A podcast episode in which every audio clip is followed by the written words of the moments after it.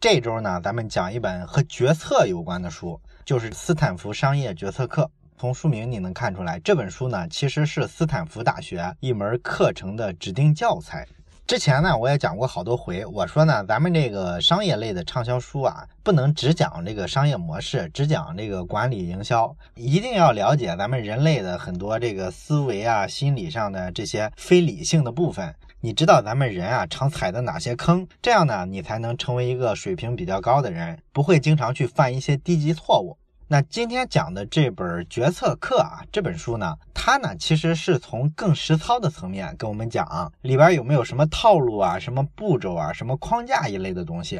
这个呢，完全是方法论层面的东西，比较接地气，干货还是挺多的。而且有时候呢，也是太干了，里边的这个故事性啊，不是特别强。所以这种书呢，确实有用啊，但是讲起来呢，可能不大好听。那关于在商业圈里啊，应该怎么做决策这事儿呢？我相信咱们好多同学呢，可能都有一些概念。比如说，从一些这个商业大佬他们的这个传奇人生里面啊看到了一些故事。总有一些商业天才，他可能在某个时刻呢，灵光一闪，就发现了一个巨大的商业机会，然后做了一个正确的决定，于是呢，就形成了一段传奇的故事。这一类的东西呢，咱们在网上啊，在这个畅销书里啊，看的特别多。但是实际上呢，在真实的商业世界里啊，除了这些比较稀少的所谓的比较传奇的这些故事之外呢，大部分的商业活动啊，可能百分之九十几的时间里啊，正常的来说做决策，都是一个挺枯燥的事儿。因为你要支撑一个决策啊，背后一般来说都是基于对市场的各种分析，对这个产品啊，对竞争对手啊，对自己公司内部的各种数据啊，翻过来覆过去的做各种比对啊，这都是少不了的事儿。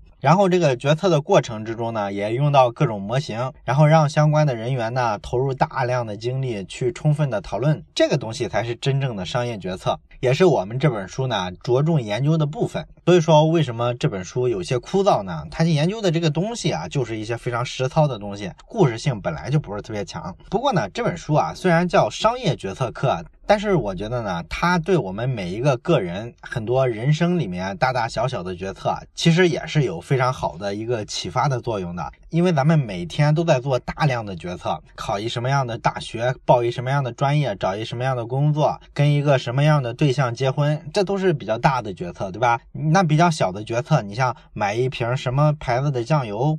晚饭要吃什么？这都是小一点的决策，对吧？可能这些比较小的决策啊，咱们都不太难做。而且说这一类的决策，即便你做的不好，做错了，也没啥特别大的代价，对吧？所以也无所谓。但是比较大的这些决策就不一样了。咱们这本书研究的是什么呢？研究的是如何科学的做一个复杂的决策。那什么叫复杂决策呢？其实你就想一下，只要是这个决策，你想想需要考虑的因素特别多。然后呢，各种因素之间呢，可能还交缠在一块儿啊，让你理不清。这种就算一个复杂决策。比如说要买一套房子，这就是一个标准的复杂决策。买房子的时候啊，一般你都有一个相对明确的目的。你比如说，我是要买一套学区房啊，为了这个孩子啊过几年之后上学方便。所以说，你这个买房子的目标呢，就是非常清晰的，对不对？但是呢，即便你这个目标非常清晰，这仍然是一个无比复杂的决策。为什么呢？你虽然说要解决的是孩子上学的问题，要买学区房，但是呢，你肯定还是要考虑地段之类的因素，因为地段决定了这个房子未来的升值空间。虽然说你说你买这个房子主要是给孩子上学用，那升不升值无所谓，但是毕竟来说，现在的中国的一二线城市啊，你买套房子基本都大几百万了，是不是？这么大的一个投资的标的，你说你不考虑它升值贬值的问题，这肯定是不可能的嘛，对吧？咱们一般的小白领也没富裕到那个地步，对不对？啊，另外呢，你说人家买学区房，其他人的这个学区房蹭蹭的涨。假如你买了一个不那么热门的地段，那你看着人家其他人的房子蹭蹭的涨价，你的涨得特别慢，你心里不就不平衡吗？对不对？所以这个因素啊，你是不得不考虑的。然后呢，你像这个户型是吧？到底要多大的？这又是个很复杂的问题。你要考虑到孩子未来上学的时候要住在这个房子里。那住在这儿谁照顾他呢？是妈妈来照顾他，还是说两口子都过来啊？要不要把老人带过来啊？这都决定了这个户型的大小。然后户型的大小呢，背后又跟你这个首付的多少有关系，对不对？这个要看一下你的钱包深不深了。所以说呢，你这么一考虑呢，你发现又很复杂。买一个小一点的呢，可能比较便宜啊，首付也比较低。你比如说，好多学区房都是四五十平、五六十平的，对不对？可是这样的房子呢，可能就意味着你只能两口子其中一个跟孩子住在这儿，单独照顾孩子的起居。这样呢，你两口子可能就要分居了，这不又多出一些因素来？另外，这个户型啊，什么要不要南北通透啊，等等，你不也得考虑吗？对不对？然后还有什么交通条件？因为这个孩子大一点之后，他毕竟要自己上学啊，你肯定要找一个交通条件好一点的，是吧？最好是隔着什么地铁站之类的近一些。所以说呢，虽然你的目标非常明确啊，我就是要给孩子上学用，可是背后考量的因素呢，杂七杂八的加起来，你发现无比之复杂，对吧？所以咱们好多人啊，在买房子的时候啊，每次看一圈房子啊，都会觉得头都大了，完全看懵了，你完全不知道买哪个，因为房子没有一个十全十美的。你基本上每看一套都会发现呢，它这几个条件不错，但是那个条件不行。那另外一套房子呢，那几个条件不错了，这几个条件又不行啊。每一个房子你看来看去啊都是这样的，最后呢，你发现你就做不了决定，到底买哪个。咱们生活里啊，需要做这一类的复杂决策的时候啊，基本上我发现都是外在因素催促着他必须做决定了。他没有办法的时候，就快速做了一个决定。你比如说吧，这个孩子年龄越来越大了，马上就要上学了啊，你这个学区房没辙啊，必须得买啊，所以你就快刀斩乱麻，时间不等人嘛，赶紧随便买了一套。孩子上学的时候住进去了，你就开始发现这套房子的缺点开始慢慢的就浮现出来了啊，于是呢，你可能就有一些各种各样的后悔。这就是说，你做一个决策没有充分的考虑，也没有一个科学的办法的时候，往往来说呢，你就只能说脑子一热啊，靠直觉，或者说这时间到了啊，没有时间继续考虑了，必须得做一个决定了啊。这种时候你做的决策，它当然是比较容易让你自己后悔的决策嘛。那咱们这本书呢，实际上就是解决这个问题的，让我们做决策呢，相对来说考虑的更周全、更科学一些。不过呢，本书讲的这个方法论的部分呢，我想放在后两期里去讲。第一期呢，我想先聊一个别的问题。咱们想一想啊，咱们做决策的时候啊，经常踩的是哪些坑？哎，因为我之前的时候啊，在讲其他书的时候，零零星星的都提过一些咱们人类的这个思维里啊，一些固有的缺陷啊，造成我们不太理性的地方。但是呢，这本书啊，既然提到了这个决策这个点嘛，我觉得是挺好的一个机会。正好呢，这本书里也讲了挺多比较容易造成我们决策失误的一些我们思维里固有的一些坏习惯。我觉得这一期呢，咱们可以先盘点一下这些思维里的这些偏见、这些大坑，先从错误开始了解。后两期的时候，咱们再把做决策的正确方式给它自然的引出来。那么有些研究这个心理学和这个行为科学的人呢，他就对人类思维里啊这些常见的这些偏见、这些思维误区做了一个学术概念上的定义。然后呢，他们就发现能够具体定义出来的人类思维里的这些偏见呢，目前来说呢，学术界大概找到了两百多种，而且呢，这个数量呢还在逐年的往上上升。所以你就可以想见一下，咱们人类的这个先天的思维误区是有多严重。那咱们就从这两百多种里啊，盘点几种比较常见的思维误区。其中第一种呢，也是我之前提过的，就是沉没成本偏见。这个沉没成本呢，是一个经济学上的术语了。它的意思呢，就是咱们已经投入成本的这个选项，咱们往往会高估它的重要性，不舍得轻易放弃它。即便说有一个比较明确的信号证明这个方向错了，这个选择不划算，有一个新的更好的选择的时候，咱们也通常会坚持说，我要在这个错误的方向上去再试一次，一定要获得收益，不能白付出了啊！这其实是一种不理性的行为。那这种思维模式呢，体现在咱们的认知上。其实也非常明显。咱们知道为什么一个人建立了一种认知之后，你想改变他这么这么难呢？其实就是这个沉没成本偏见在起作用。因为我们每建立一个认知啊，都要付出好多精力，而且呢，这个认知是建立在大量搜集信息的基础上，还要伴随着大量的记忆工作。这样才形成了一个比较牢固的认知，比较固定的观点。你说你突然来一个新观点，让我把原先的那些全打掉，全盘接受一个新的东西，这个太难受了，对不对？所以说咱们人为什么特别固执？为什么接受新观念的时候，大部分人体现的特别保守？主要原因就是在认知上也存在这个沉没成本的偏见。当然了，这事儿呢，你说起来啊，会感觉好像说咱们大部分普通人挺蠢。可是实际上呢，咱们设身处地的回到咱们现实生活中遇到的这种比较矛盾的时候，你想想啊，其实这个过程啊非常之难。咱们学历史的时候都知道，什么十四世纪啊、十五世纪的时候，欧洲人不是认为地球是宇宙的中心吗？那这个认知呢，就是从肉眼观测看到的。咱们每天看到太阳从东边升起来到西边落下去，这个过程很自然的，所有人都会觉得那地球就是中心，太阳围着地球转嘛。那这个认知模型呢，人类就坚持了好几千年。所以说呢，你突然在十五六世纪的时候出来什么哥白尼之类的这种科学家，给出一个新的解释，说实际上是地球绕着太阳转，那肯定所有人都不高兴嘛，对不对？所以咱们学历史的时候啊，说什么这个教会啊迫害这些科学家，其实呢，当时的这个老百姓他们也很反对这种观念，因为这个造成了大家认知上的混乱嘛。咱们心理学上有一个词叫做认知失调。这个认知失调呢，就是说咱们人类思维的特点是倾向于按照原有的思维惯性思考问题。一旦出现一个跟旧观点完全冲突的新观点之后呢，大脑往往是没法完全准备好的，它需要非常长的适应周期。所以说呢，咱们作为一个普通人，咱们有时候顽固一点、保守一点，这都是非常正常的。但是这种思维模式呢，又影响我们的认知，可能就会让我们做出一些不那么聪聪明的决策。这个咱们之前讲这个商业逻辑的时候讲了太多了，对不对？咱们举过好多例子，像什么诺基亚、柯达为什么死掉了？咱们批评他蠢，批评他落伍非常容易，但是实际上咱们之前也分析过，如果换了咱们的话，可能在那个历史节点啊，咱们也非常难做出一个正确的决策。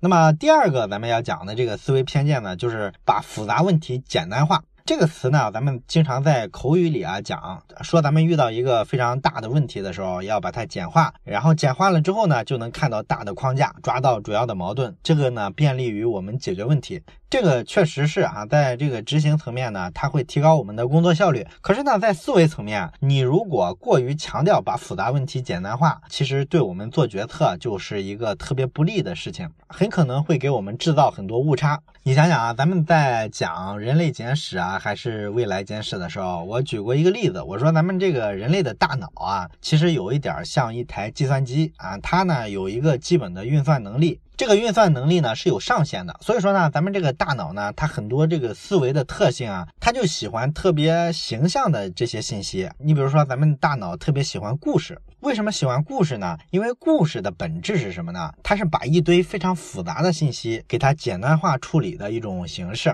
你想啊，这个故事呢，其实就是把各种元素用一个有画面感、能连贯起来的情节给它串起来。所以说呢，我们在听故事的时候呢，其实是非常轻松的完完成了对很多杂乱无章的信息的记忆。所以说，这个故事的本质就是我们对从复杂环境里提取出来的各种复杂的信息做的一个简化的处理，这就是把复杂的东西简单化了。可是故事的缺陷咱们也都知道，对不对？它会牺牲这个信息的精确度，因为故事啊光强调的是戏剧化的部分嘛，而真正的说这个信息比较细节的部分，甚至说比较本质的部分，往往是会被故事的情节所掩盖掉的，它很容易造成一个概念上的偷换。你比如说，前两天我在知乎上，我看有人问了一个问题，他说这个 F1 的这个赛车领域呢，九十年代的这个迈凯伦为什么至今还是神车？那么有一个回帖呢，就获得了挺多的点赞。这个回帖是说呢，你可以参考篮球界的乔丹、拳王阿里、球王贝利。做了这么一回答，这个回答呢，你乍一看觉得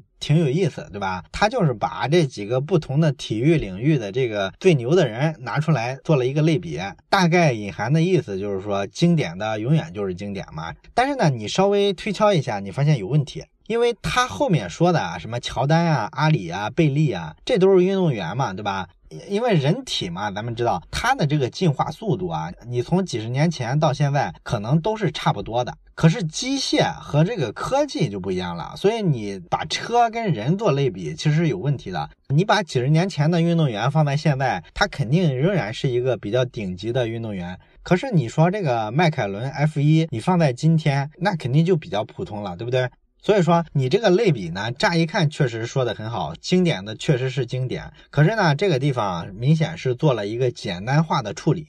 本来应该讲一堆历史的背景、产业的变革，它在其中的意义，引领了什么样的风潮，他用这么一个简化的答案，就把这个问题的本质给它抹过去了，换成了另外一个方向的讨论。这就是所谓的复杂的问题啊，简单化它带来的一个害处。这个咱们好多朋友聊天的时候，其实字里行间也会犯这种错误。你比如说，有人会这么说，他说呢，哎呀，我大学毕业两年还没找到工作，还不是因为我家里没有关系。你看这句话背后就很有意思，我毕业两年还没有找到工作，这就是一件非常复杂的事情。你毕业两年没找到工作，你要分析这件复杂的事情呢，它的原因在哪儿？其实要去分析好多因素，对不对？你看看市场环境什么样，然后你的毕业院校是什么样的学历啊？这个最近几年就业环境怎么样？然后你个人能力层面，你到底有没有一些独到的技能啊？还是说学你这个专业的都找不到工作？等等等等吧。你发现呢？你要分析你毕业两年没找到工作，原本是一个系统工程，非常复杂啊，要分析一大堆原因。然后你分析完原因之后呢，才能对症下药。嘛，对吧？啊，你应该就能分析出比较核心的原因，很可能就是你自己的原因，对不对？要么不努力，要么没有一技之长。所以说你在这个基础上做一个决策，我接下来应该怎么去找工作的时候，它就有的放矢了嘛，是吧？你没有技能，你就抓紧去学点技能，是吧？你要是太懒，那你接下来就勤快一点，多去面试一下嘛。可是你把这个复杂问题简单化，你把这个原因归咎成啊，我家里我父母没有关系，给我找不到工作单位，这个东西就属于过度简化。简化了之后呢，就偷换了概念，偷换了概念之后呢，他就对你做决策没有一个很好的指导作用了。所以说，这就是把复杂问题简单化的一个弊端。我发现有的公司他开会的时候也会有这个问题。你比如说他开会的时候，本来可能是讨论一个特别宏大的问题，好比说咱们公司要不要开发一款新产品，如果开发的话，应该投入多少资源去做这事儿。这个话题呢本来挺复杂，但是大伙讨论着讨论着，可能就讨论偏了，因为这个问题特别复杂嘛，可能大伙潜意识里啊就想逃避这个问题，于是呢就把这个问题在具体化的过程中就简单了。本来你要讨论开发新产品的事儿，那你应该是分析市场环境、行业发展趋势、竞争对手、公司已经有的老产品等等等等。可是呢，你讨论到最后，很可能大家把这个话题给简单化了，最后就讨论成说咱们要做这个新产品啊，给各个小组要怎么分工，然后下一次开碰头会啊，应该是一个什么样的时间表？前面这些复杂的讨论跳过去了啊，这其实就是犯了刚才咱们讲的这个错误，对不对？所以说，过度的把这个复杂的问题简单化，很容易造成我们决策上跑偏。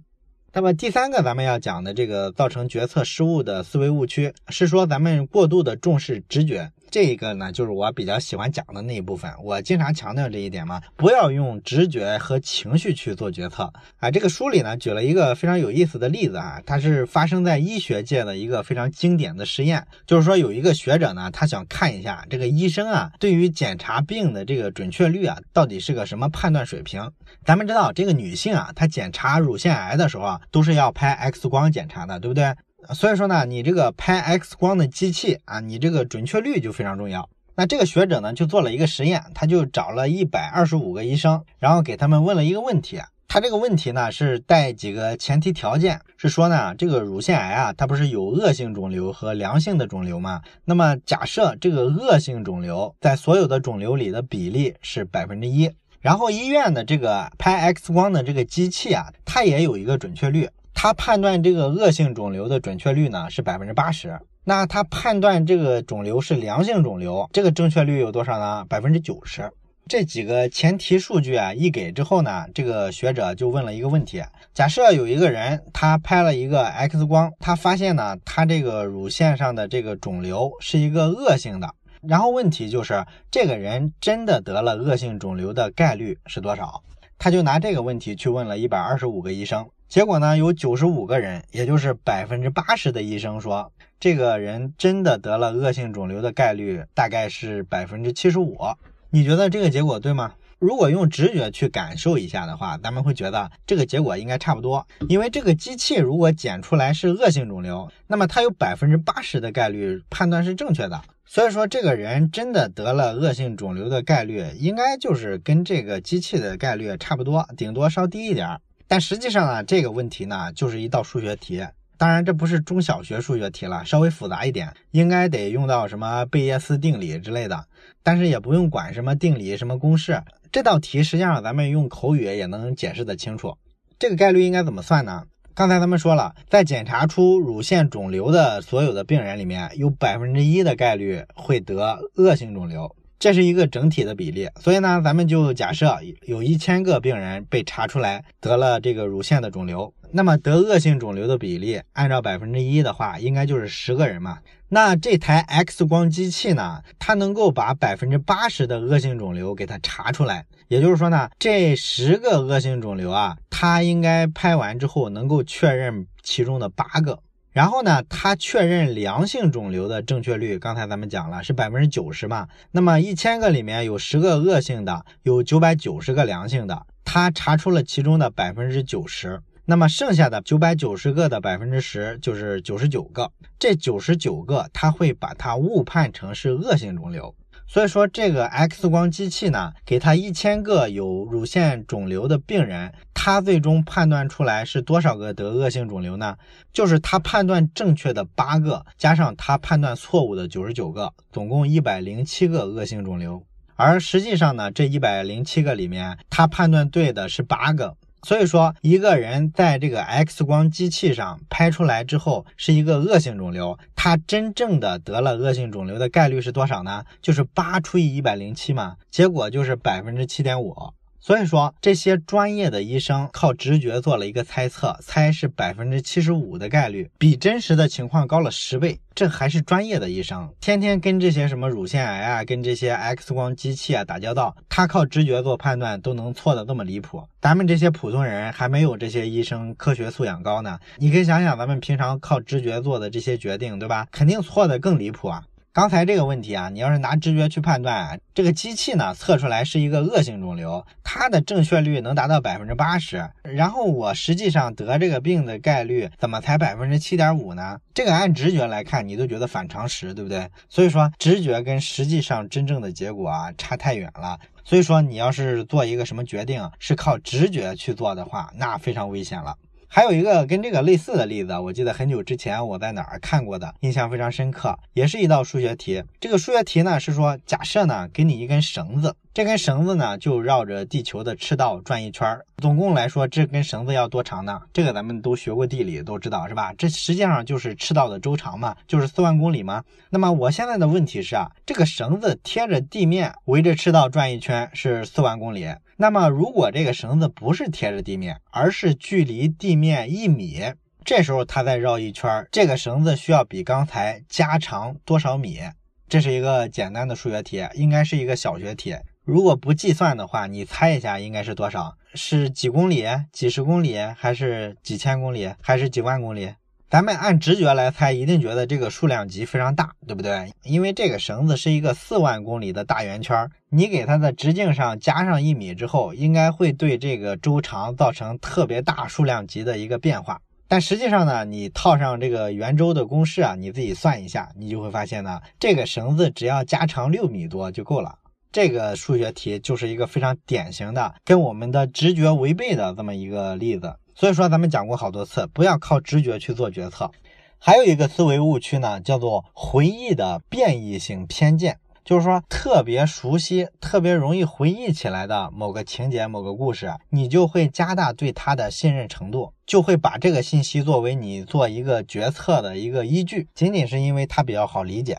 啊，这个应该炒股的股民特别熟悉，对吧？你像什么中央出了什么经济刺激政策啊，或者全球某个地方又打仗了，资源的价格又出现了波动啊，等等等等，有好多的这种市场因素可以用来解释每天的股价的上涨啊，还是下跌。证券公司的那些分析员不都是这么讲问题吗？所以说呢，好多股民呢就天天看这个东西啊，他特别相信这套论述，他觉得呢，这个买一个股票啊涨了或者跌了，背后的原因呢、规律呢都是这些东西。实际上，这些所谓的分析师啊，他只是说把市场上很多信息用一个能自圆其说的逻辑啊给它串起来。同一个因素可以作为股票上涨的一个依据，也可以作为股票下降的一个依据。这个在证券公司的分析员身上经常发生，所以说，如果你特别迷信这个东西啊，就犯了这个回忆的变异性的偏见。你只是因为它好理解，你就觉得它更可信，然后你就根据这个信息做了一个决策，是买入啊还是卖出啊？结果呢，很可能就被割韭菜了，对吧？还有一种思维偏见呢，叫做具象性的偏见啊。什么叫具象性偏见呢？这个咱们之前也讲过，就是说呢，细节往往比宏观的描述更吸引人。所以呢，人们就会天生的觉得有细节的东西啊更可信啊，也更愿意拿这个来做一个决策。你比如说前几年的时候，日本的福岛不是发生了大地震吗？那发生了地震之后，就造成了这个核电站的核泄漏嘛。全球的各种新闻媒体啊都在报道，写了各种故事。然后呢，大伙儿就特别害怕核辐射。最近几年呢，各种环保组织啊就开始做各种反核的游行，反对用核电来发电，理由就是说这玩意儿一泄露啊，就污染环境太严重。你看啊，这个环保组织啊反对核电站，理由呢是保护环境啊。这个逻辑呢，你如果仔细想想，你会觉得这个有点奇怪，对不对？因为咱们知道这个核能啊，其实是一种清洁能源，尤其是跟这个传统的火力发电比的话，这个污染少太多了，对吧？这有的环保组织呢，看到这个核电站泄漏的这种故事啊，确实是很震撼，这种细节呢，确实是非常抓人眼球的啊。于是呢，他就做出决定，上街游行反对核电站。可是呢，咱们如果要说做一个决策，到底是支持核电站还是反对核电站，你就应该去看一下这个核电站的这个成本收益比嘛，对吧？你去统计一下这个核电站总共有多少出事儿的，大概有多少，它的出事儿的概率是多少？当然，这个还要加上时间的因素，对吧？多长时间能出一次事儿，这个就能推算出它技术的成熟度。然后每一次事故出了之后啊，这个造成的辐射啊，经济损失有多少？大概估算一下。然后你横向去对比一下，如果不用核电站，去用烧煤的那个火电站，那么发同样多的电，需要烧多少煤，用多少人工？然后这个有排泄物啊，这个造成的雾霾啊，造成的粉尘啊，对人的这个健康的这个危害啊，你都要把这个折进去，这都是它的成本嘛？你把这些东西都折算进去之后，你算出一个数来，跟核电站横向的比一下，这个成本收益不就出来了吗？这才叫一个理性的决策。这时候你再看看该反核还是不该反核，而不是说去看那些新闻里啊，这个核辐射泄露之后啊，多惨多惨。这只是个个案，而你反对核电站，这是一个宏观层面的一个大策略。你不能用这种个案来强迫政府必须放弃核电站。所以说，之前我也讲过哈，有一部分这个经济学家啊、自然科学家啊，他就特别反对这些民间的这种环保组织。有事儿没事儿呢，就揶揄他们，讽刺他们。主要原因呢，就是这个环保组织呢，做事儿总是一腔热血哈。他们呢，对环境特别热忱，你还挺难批评，因为他们的动机肯定是政治正确的。但是在技术层面上来说呢，好多环保机构呢，做了太多的靠直觉和情绪的决策，这个呢，在专业人士眼里呢，就有点贻笑大方了啊。所以说，这两部分人啊，有点较真儿，就较在这个地方。这是咱们说的具象偏见。那么最后一种咱们要讲的偏见呢，叫做相关性偏见。那相关性偏见呢也非常简单，用一句话来解释的话，就是马云说什么你都觉得他说的是对的，因为他有钱，他成功了；而我说什么呢，你可能都会怀疑，因为我没钱，我也不成功。也就是说呢，这个相关性偏见本质来说，它是对两种观点啊做了一个错误的关联。马云说的这个话有没有道理呢？这个需要按他说话的这个语境去分析，这个跟他有多少财富、掌握什么样的权利是没有关系的，对不对？但是咱们在现实生活中啊，这个相关性偏见啊可是个重灾区。咱们偏听偏信的时候太多了，对不对？你经常因为某个人地位高就觉得他说的对，或者是因为跟某个人关系好就觉得他的意见更重要。然后呢，你参考了这些意见去做决策的时候，他自然就很容易出错嘛。这就是相关性偏见的一个问题。好了，关于这个思维偏见的部分，咱们讲了也挺多了。这部分呢比较简单，就是给你一个开胃的小菜，为这个后两期啊，咱们讲这些干货做准备。因为那个太干了，不调剂一下，我觉得可能你会觉得难受。最后呢，咱们留一个小的思考题，这也是跟后面要讲的内容直接相关，就是你思考一下，你要做一个科学的决策，应该需要做哪几个步骤的准备？欢迎你在留言区写下你的思考，咱们下期再见。